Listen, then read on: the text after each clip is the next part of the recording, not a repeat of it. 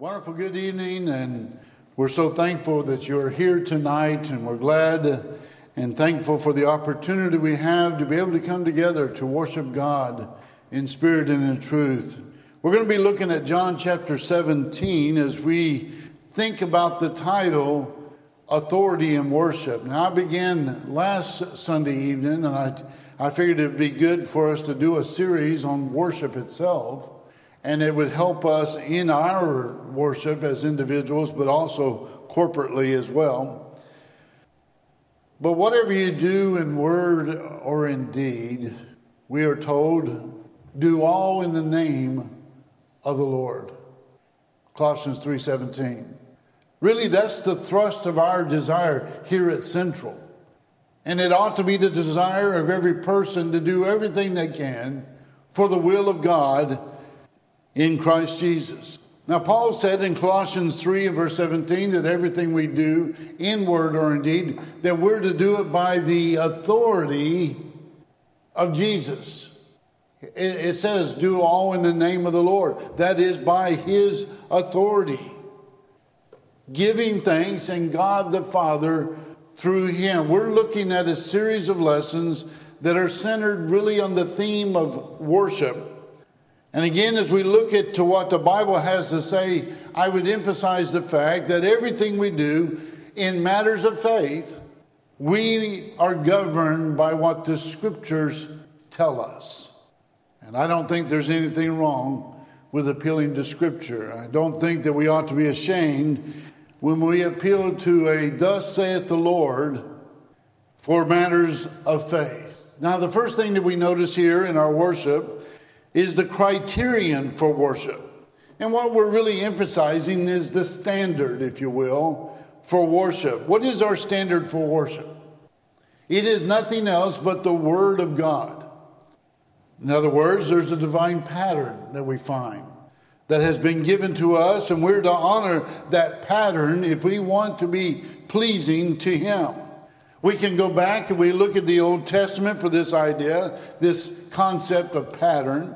And in the Old Testament scriptures, those people had a pattern to follow. For example, there was a pattern given for the building of the erection of the tabernacle. In every word they would, every place they would every place they would go, every place they traveled, there was a pattern, a certain pattern that they had to follow. Each tribe had a certain duty whereby to erect the tabernacle or take down the tabernacle in a certain way each time, a pattern, if you will. And by the same token, when we talk about our worship to God, when we emphasize the fundamentals of the faith, there is a pattern that we ought to follow. In 2 Timothy 1 and verse 13, it was Paul talking to young Timothy. He said, Hold fast the form of sound words which thou hast heard of me in faith and love which is in Christ Jesus. And so there is a divine pattern that we are to follow. And as we think about the criterion for worship and the fact that the Word of God is our pattern, then there is that delegation of authority that we follow. Now, we begin by noticing the authority of God the Father. Back in Exodus 15 and verse 8, there was Moses who tells us that God will reign forever and ever. Paul would say in Ephesians 4 in verse 6 that, that God is above all. But notice this. In John 17, 1 and 2, as we read just a few moments ago, Jesus here is praying to God the Father in the shadow of the cross. He's, he's about to go to the cross and die for you and for me. And so John says there, these words spake Jesus and lifted up his eyes toward heaven and said, Father, the hour is come. Glorify thy Son, that thy Son also may glorify thee. Now listen to him in verse 2. And thou hast given him power over all flesh, that he should give eternal life to as many as thou hast given him. That implies that God the Father manifests supreme authority. And as I said a moment ago, God is a sovereign being. He is above all, He is over all, He reigneth forever and ever. Do you remember in Daniel 4 and verse 25 that Daniel had acknowledged this much in the long ago? Daniel said that the Most High ruleth in the kingdoms of men and giveth it to whomsoever he will. That simply says that God is over all, isn't it? That's right. God is over all. And the Bible tells us in Psalm 99 and verse 1 that the Lord reigneth. Now, consider with me the authority of Christ. And really, what we're emphasizing here is that God the Father has delegated this authority down to his Son, Christ Jesus. Notice again at verse 2 where Jesus said that, the, that God the Father had given him authority, that is power, over all flesh. Uh, this is not a new concept, all right? This is not something that the apostles had come to hear for the very first time because back in John 5 and verse 27, Jesus, of course, in that context, is talking about the resurrection of the dead and the judgment to come. And in verse 27, he said the Father had given him authority. Hmm, yes, authority to execute judgment also because he is the Son of Man. Not only was he the Son of God, but he was the Son of man as well. Who better than to judge you than the one who's been in your shoes? He knows what it's like to be tempted. He knows what it's like to experience sorrow, joy, and all that. He understands. And who better to judge you on all of mankind than the one who's been in our shoes, the one who's been given this authority? That's why Paul would say in 2 Corinthians 5 10, for we must all appear before the judgment seat of Christ, right? We will stand before the Lord. As Paul again would say in Romans 14 11, as it is written, as I live, saith the Lord, every knee shall bow and every tongue shall confess to God. And of course, that is the second member of the Godhead, Christ Jesus. In Matthew 28 18, Jesus would say that all authority, that is, all power, has been given unto me in heaven and on earth. In Matthew 17 5, when Jesus was transfigured on that mountaintop, he, the, the whole point was that he was in the presence of Peter, James, and John, as we talked about this morning.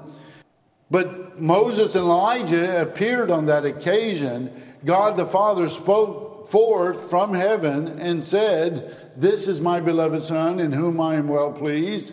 Hear ye him.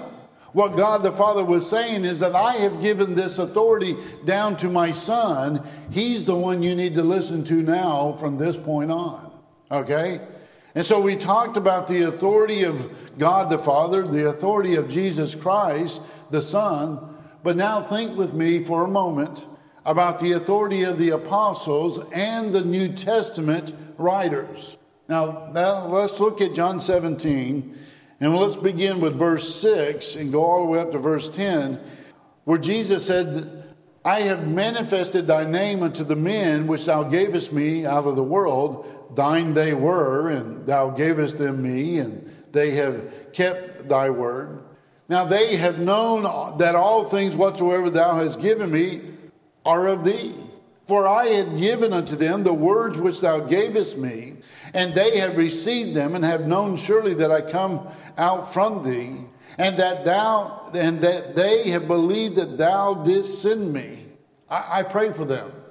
I pray not for the world, but for them which has which thou hast given me, for they are thine. And all mine are thine, and thine are mine, and I am glorified in them. Jesus, of course, has been instructing his apostles. He's been talking unto them about heavenly things, that is, the spiritual things. And they, in turn, with that, they would, what, with what they had learned and what they had received by way of the Holy Spirit, that they would then teach all flesh, that is, all men. As a matter of fact, if we go back to verse 3, listen to what Jesus said. And this is life eternal, that they may know thee, the only true God, and Jesus Christ, whom thou hast sent. The apostles would be responsible for making known Jesus Christ and Him crucified. Their, their desire, their goal was to spread the gospel to the known world so that men and women might enjoy a relationship with the Lord. Now look at verse 20 of John 17. Jesus said, Neither pray I for these alone, but for them also which shall believe on me through their word. And so here we have the authority of the apostles and the New Testament writers. Now, back in chapter 16, verse 13 of the Gospel of John, Jesus said, Howbeit, when He, the Spirit of truth, is come, He shall guide you into all truth. Jesus was talking to the apostles. And really, when you look at John chapters 14 through 16, you look at it really as one section.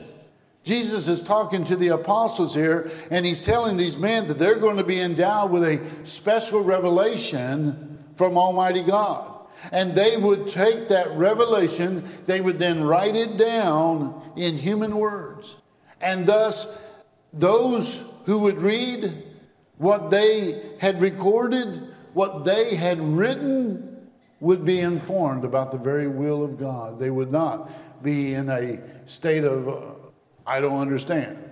You see, they would know and they would be informed about the will of God. Now, when Paul wrote to the saints in Corinth in 1 Corinthians 14 37, he said, If any man think himself to be a prophet or spiritual, let him acknowledge that the things that I write unto you are the commandments of the Lord. Yeah, that's right. Paul was writing that he was writing the commandments of the Lord. These weren't his words, they came from God through the Holy Spirit to Paul. Now, did the Apostle Paul have the authority to do that? Absolutely. Now, here's what you need to see. We talk about the authority of God the Father, then the authority of Christ the Son, the authority that's been given unto the apostles and the other New Testament writers. And then we find that authority is further delegated through what we might call Scripture or what we might call the Bible. It's been delegated on down to us through the Word.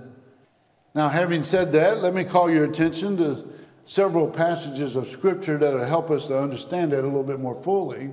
We go to 2 Timothy 3, verse 16, where Paul said that all, A L L, all scripture is given by inspiration of God.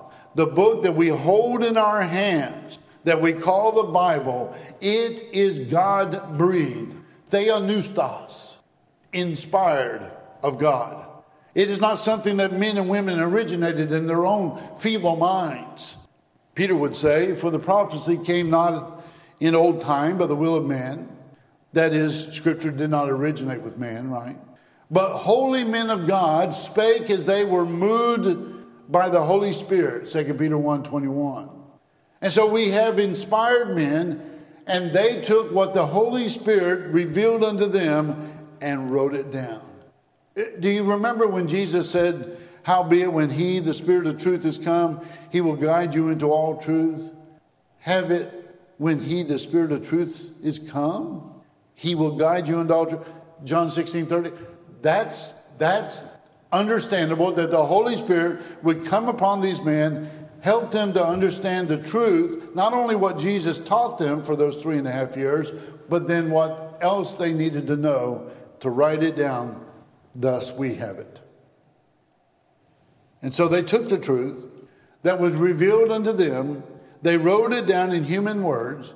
And so in Ephesians 3 and verse 3, Paul would say, how that by revelation he made known unto me the mystery, as I afore wrote in few words, whereby when ye read, ye may understand my knowledge in the mystery of Christ. Paul then was writing the commandments of the Lord. Now, when talking about the authority of Scripture again, Paul said that all Scripture is given by inspiration of God and is profitable for doctrine. That is, for teaching right? I mean, what is it we appeal to in matters of faith? It's the doctrine of Christ, right? We are to walk in accordance with the doctrine of Christ. Now, Peter would say in 1 Peter 4:11, if any man speak, let him speak as the oracles of God, that is the commandments of God. And the appeal there is is to simply look to see what the scriptures have to say, to look at the word of the living God. Now we we talk about the importance of this book, and that's what we're studying on Wednesday night. I hope that you're able to, to be here, if not, uh, at least online. But we talk about the authority of Scripture. Look again at what Jesus said in verse 20. And there's also the importance of unity among those who believe in Jesus Christ. What is it? What, what is it that is going to be able to bring about unity among those who believe in the Lord? John 17, look at verse 20, and listen to what Jesus said. He says, Neither pray I for these alone, but for them also which shall believe on me through their word. That is, through the words of the apostles, through the words of those men who were inspired by Almighty God. What was the purpose? Look at verse 21 that they all may be one. Unity. One. As thou, Father, art in me, and I in thee, that they also may be one in us, that the world may believe that thou hast sent me. We live in a fractured religious world today. The religious world today, the religious landscape at large, is fractured into multiple denominations. But that's contrary to what God in His Word has revealed. You see, God's desire is that we may be one, not as a denomination divided, but as one. The Lord's church is pre denominational, it was before denominations ever came into existence. And so not only are we pre denominational, we're non denominational. We, we are not even denom- denominational at all. So, how then are we going to be one? The only way that I know that we can be one in matters of faith is to what? Follow the apostles. That is to follow the words of the apostles that they have written down for us right? John 17, 20 and 21. And then listen to what Luke said in Acts 2.42. He said that the early church, and they continued steadfastly in the apostles' doctrine, that is, the apostles' teaching. We talk about the authority of Christ, we talk about the authority of Scripture, and that's what we're appealing to, right? Now let's make this observation. Now, we said a moment ago that Jesus has all authority and that Jesus delegated a certain amount of that authority, if you will, to the apostles. We talked about the apostles or the authority of the apostles and the New Testament writers, and then the authority of Scripture itself. itself. Now, when Jesus was on this earth, what law did he live under? He actually lived under the Old Testament law, the Mosaic dispensation. When he died on Calvary's cross, what was it that happened to that old dispensation? It was nailed to the cross. That's right. Now, according to Paul in Colossians 2:14, it was nailed to the cross. In other words, it was abrogated. It was taken out of the way. In Hebrews 9, 15 through 17, the Bible tells us that Jesus is the mediator of the new covenant, the new testament, the new agreement between God and man. The Old Testament, the Old Covenant, was done away at the cross when Jesus died. And so, what are we under today? Well, we're under the new covenant, the New Testament, the new agreement, and Paul would call it the law of Christ, Galatians 6 2. It's identified as the perfect law of liberty by James in James 1 25. It is a divine law, it is a divine standard, and we appeal to that standard. And so you and I today should look to Scripture, and we believe that Scripture regulates our conduct. That is, it regulates our conduct in the sphere of service and also in the sphere of our worship. Now, you see where I'm going, right? Now, think with me for a moment or two about the demands of authority in worship. Back in John 4 and verse 24, Jesus said that God is a spirit, and they that worship him must worship him in spirit and in truth. We've talked about the aim of worship that's Almighty God. He is the audience, He is the one to whom we are to worship. But we've also talked about the attitude of worship as well, and that is we're to worship God in spirit. That is with the right attitude, and then the right heart and mind in tune with the various acts of worship. We are to worship God in truth, that is, by His authority that has been given us. We are to worship God in truth by His authority. So Jesus said, Those who worship Him must worship Him in spirit and in truth. That, that word must, that's interesting. That's the absolute. When it comes to our worship, we must worship Him in spirit and in truth. We're not talking about something that's up for debate. I, mean, it's pretty much simple right there. It's, it's not something that you and I can sit down and we can try to decide whether or not we're going to do this or do that. It's already done been spelled out for us. And all we had to do is abide by it. That matter's been settled long ago when Jesus said that God is a spirit and they that worship him must worship him in spirit and in truth. No ifs, ands, or buts, if you will. It's an obligation, it's a divine obligation. Now, back in John chapter 3, verses 1 through 7, you might remember that Jesus had a conversation with Nicodemus. And Nicodemus was, of, of course, a, a one who came to Jesus by night. But he said, Rabbi, we know that thou art a teacher come from God, for no man can do these miracles that thou doest except God be with them. Jesus answered and said unto him, Verily, verily, I say unto thee, except a man be born again, he cannot see the kingdom of God. Now, Nicodemus, of course, thought that he was talking about some kind of a physical birth, didn't he? And so he asked the question well, then, how can a man, there in verse 4, how can a man be born when he's old? Can he enter the second time in his mother's womb and be born? Jesus answered and said, Verily, verily, I say unto thee, except a man be born of water and other spirit, he cannot enter into the kingdom of God. Then he goes on to say in verse 7 Marvel not that I said unto thee, Ye must be born again. That word must is an obligatory, obligatory term. What Jesus is saying here is that if you want to be a member of the kingdom, if you want to be one of my disciples, what, you, what do you have to do? You must be born again. Well, he said in John 4 24, when Jesus talks about worship, he said that we are to be, in order for us to be pleasing to Almighty God, we must worship Him in spirit and in truth. That's with the right attitude and in truth, that is by His authority we then ask the question okay, if we must do this, then what is truth? That, that's what Pontius Pilate asked Jesus. He said, What is truth? John 18 38. Jesus said in John 17 17, He said, Sanctify them through thy truth. Thy word is truth. The word of God, the gospel of Christ, scripture is simply the truth. And that's what we're appealing to now. And so there are four types of worship set forth in the scriptures. As we look through the New Testament, there are four distinct types of worship. First, we read of vain worship. In Matthew 15, 8, and 9, in this context, Jesus talks about those who honor him with their mouth and with their lips, but he said, But in vain they do worship me, teaching for doctrines the commandments of men. And according to Jesus, this type of worship is governed by the commandments of men, not by God. There's a second type of worship that we read about in the scriptures, and it's called ignorant worship.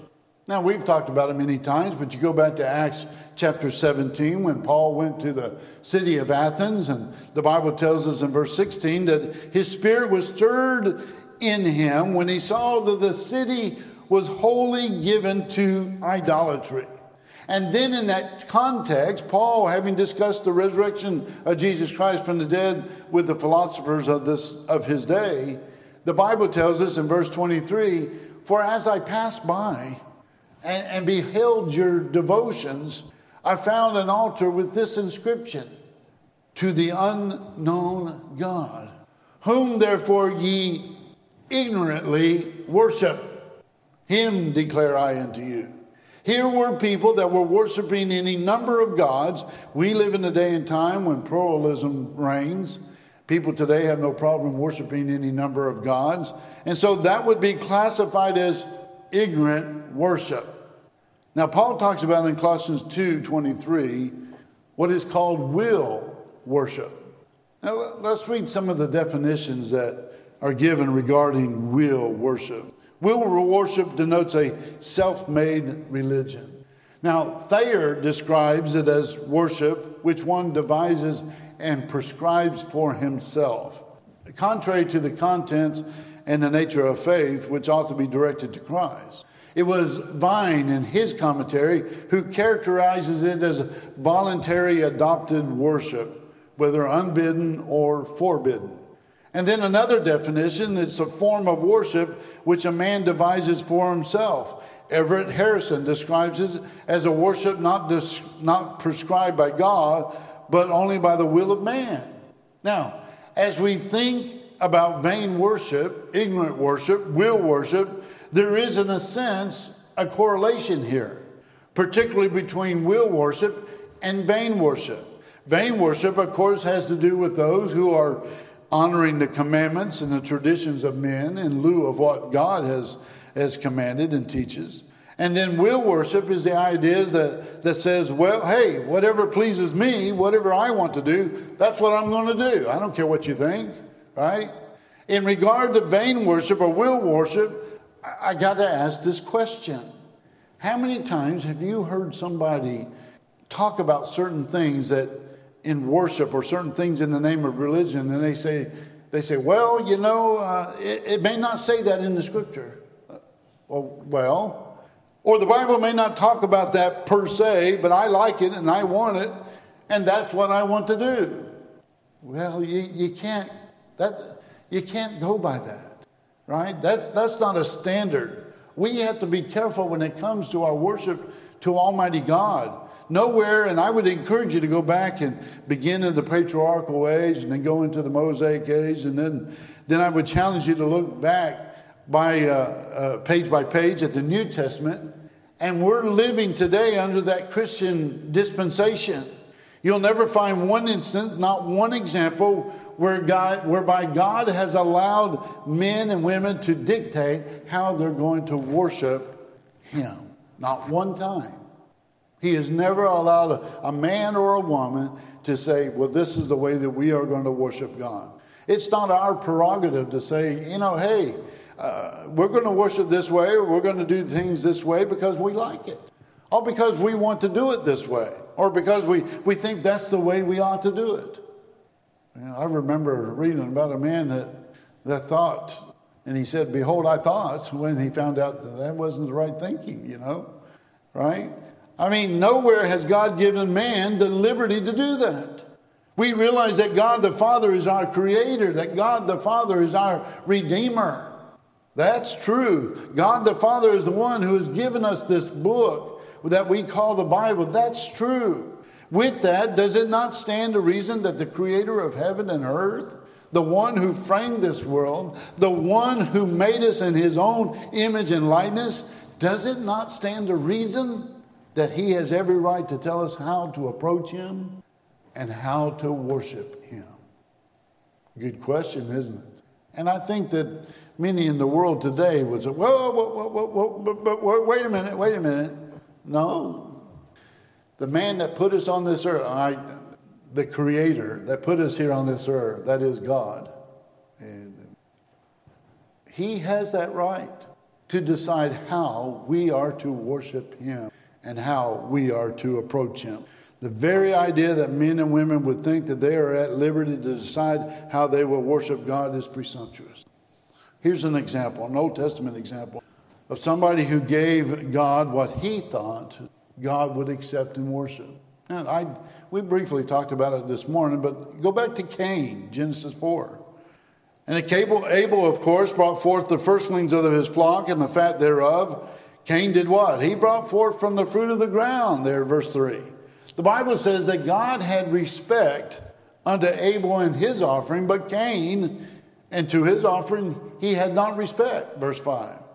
Do you think that there was a difference between the two by God in their two offerings? I mean, made by God in their two offerings? The answer would be yes. What about Cain? I mean, surely he was sincere, okay? Surely, surely he was doing what he thought was right. I'm not questioning that. Think about the time that it took for him to cultivate, cultivate that offering, right? I'm not questioning that. The difference, though, was Abel offered his by faith. Listen, those are the two words that we need to understand. By faith. Cain did not. Now, listen to what the Hebrew writer said in Hebrews 11:4. By faith, Abel offered unto God a more excellent sacrifice than Cain. How does faith come? Well, Paul said, So then faith cometh by hearing, and hearing by the word of God, Romans 10 17. Now, there are a lot of things that take place in the realm of religion under the guise of worship. And when you and I begin to look at what the Bible has to say, the bottom line is this they don't meet the litmus test of faith. There are a lot of people that are worshiping God, worshiping God in a manner, in a way that's not prescribed by the New Testament. I'm well aware of the arguments that there are for a lot of things. Well, let me illustrate it in just a couple of ways. I would say that most people in the religious world use instruments of music in their worship to God. God told us what he wants. He wants singing. Ephesians 5:19, Colossians 3:16. And that's what God said. Sometimes people will go to the Old Testament and they go back to the book of Psalms. Well, I understand it, and maybe maybe God allowed it back then in the, under the Old Testament. But again, let's go back and understand what I said earlier. We're not living under the Old Testament law. And, and what about the sacrifices they did under the Old Testament? Why aren't we doing that too? You see? There's so many other things. What about the uh, in, burning of incenses, prayers going up? Why aren't we doing that too? It's because we don't live under that law. We live under a New Testament law. We don't need to go back to the book of Psalms. We don't need to go back to any Old Testament example for what we should do in our worship to God today. We look at the New Testament and see what Christ taught us, what God taught us, and what the apostles taught us, and what the scriptures say. That's it.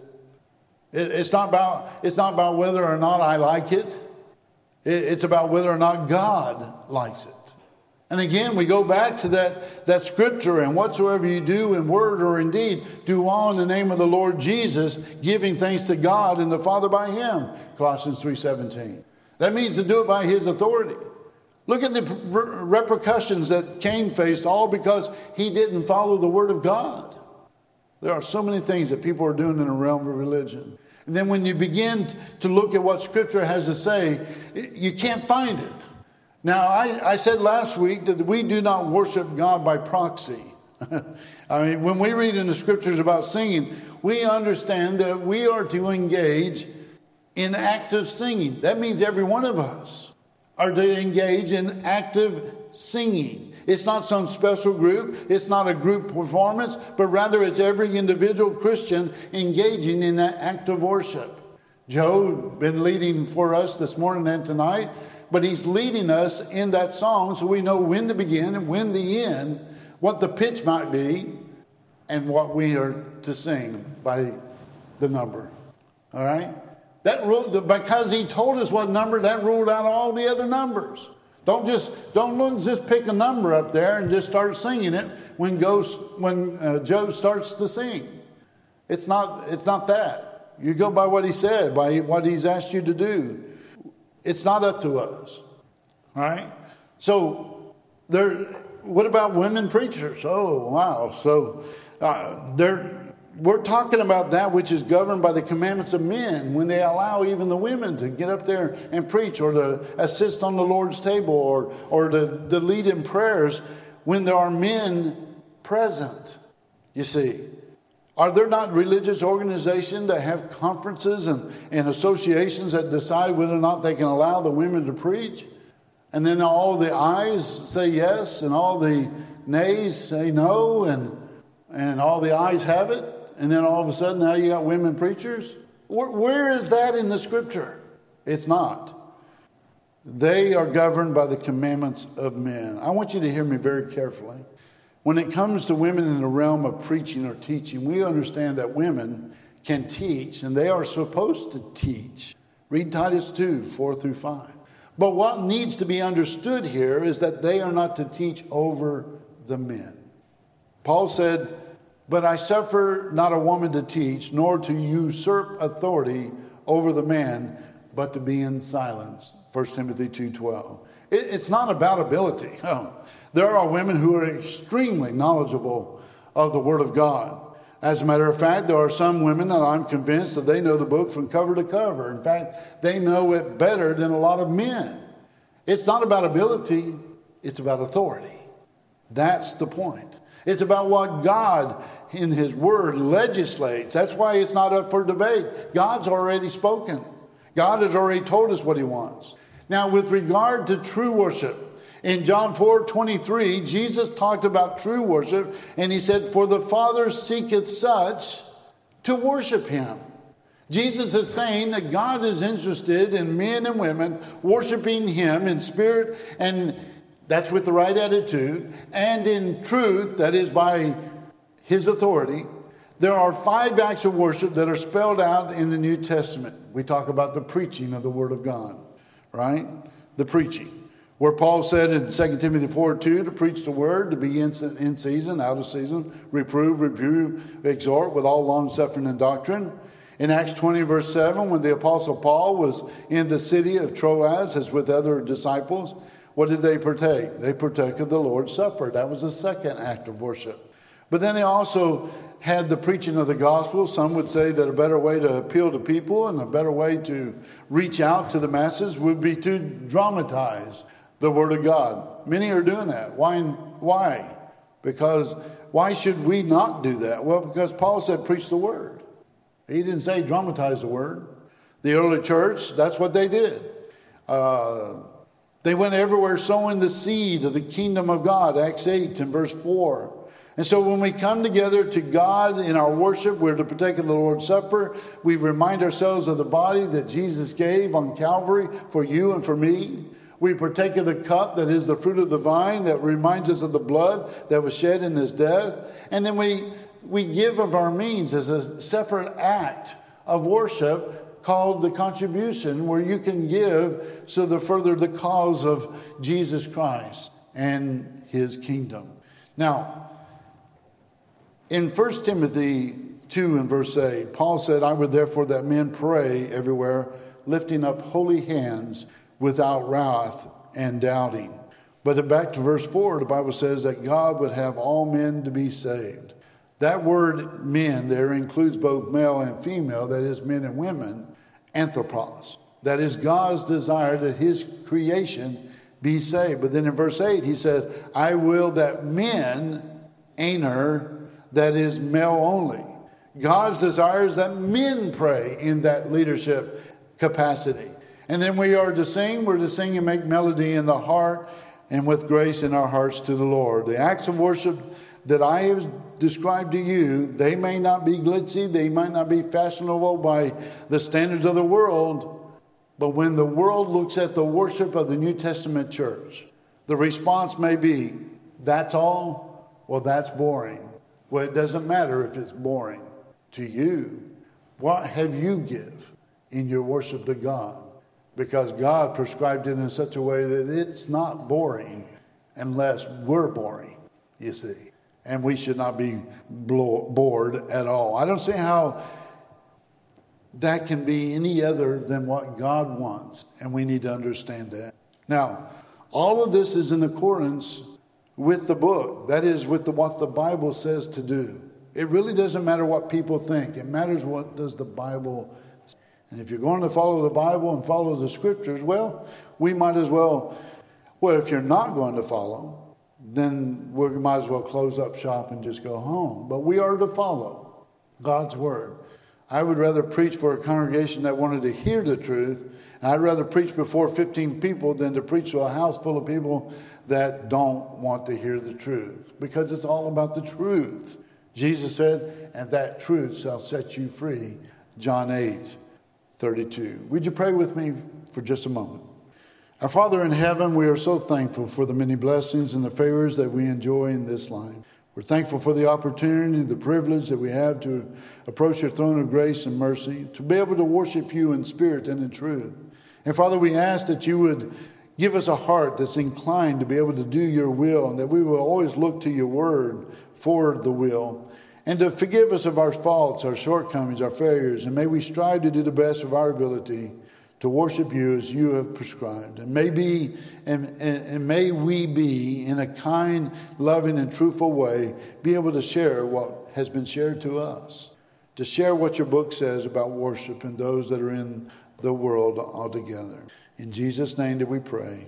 Amen. If you're here and not a Christian, well, let's encourage you to become one. He's already prescribed what you need to do to, to be saved, and that you have to believe that Jesus is the Christ, the Son of the living God. Then you must repent of your sins. That is to turn away from those things that are wrong to that which is right. Then you must make that good confession that Jesus is the Christ, and then put the Lord on in baptism for the remission of your sin. There are many scriptures we can give you on that. If you want to sit down, I'll be more than glad to, to help you understand more about that salvation and what you can do this very night to be saved. You might be here already, a child of God, wandered away. We hope that you'll come back, be restored back to that first love, and be restored back to New Testament worship once. So you can truly worship God in spirit and in truth. If you're in need of the gospel call, won't you come?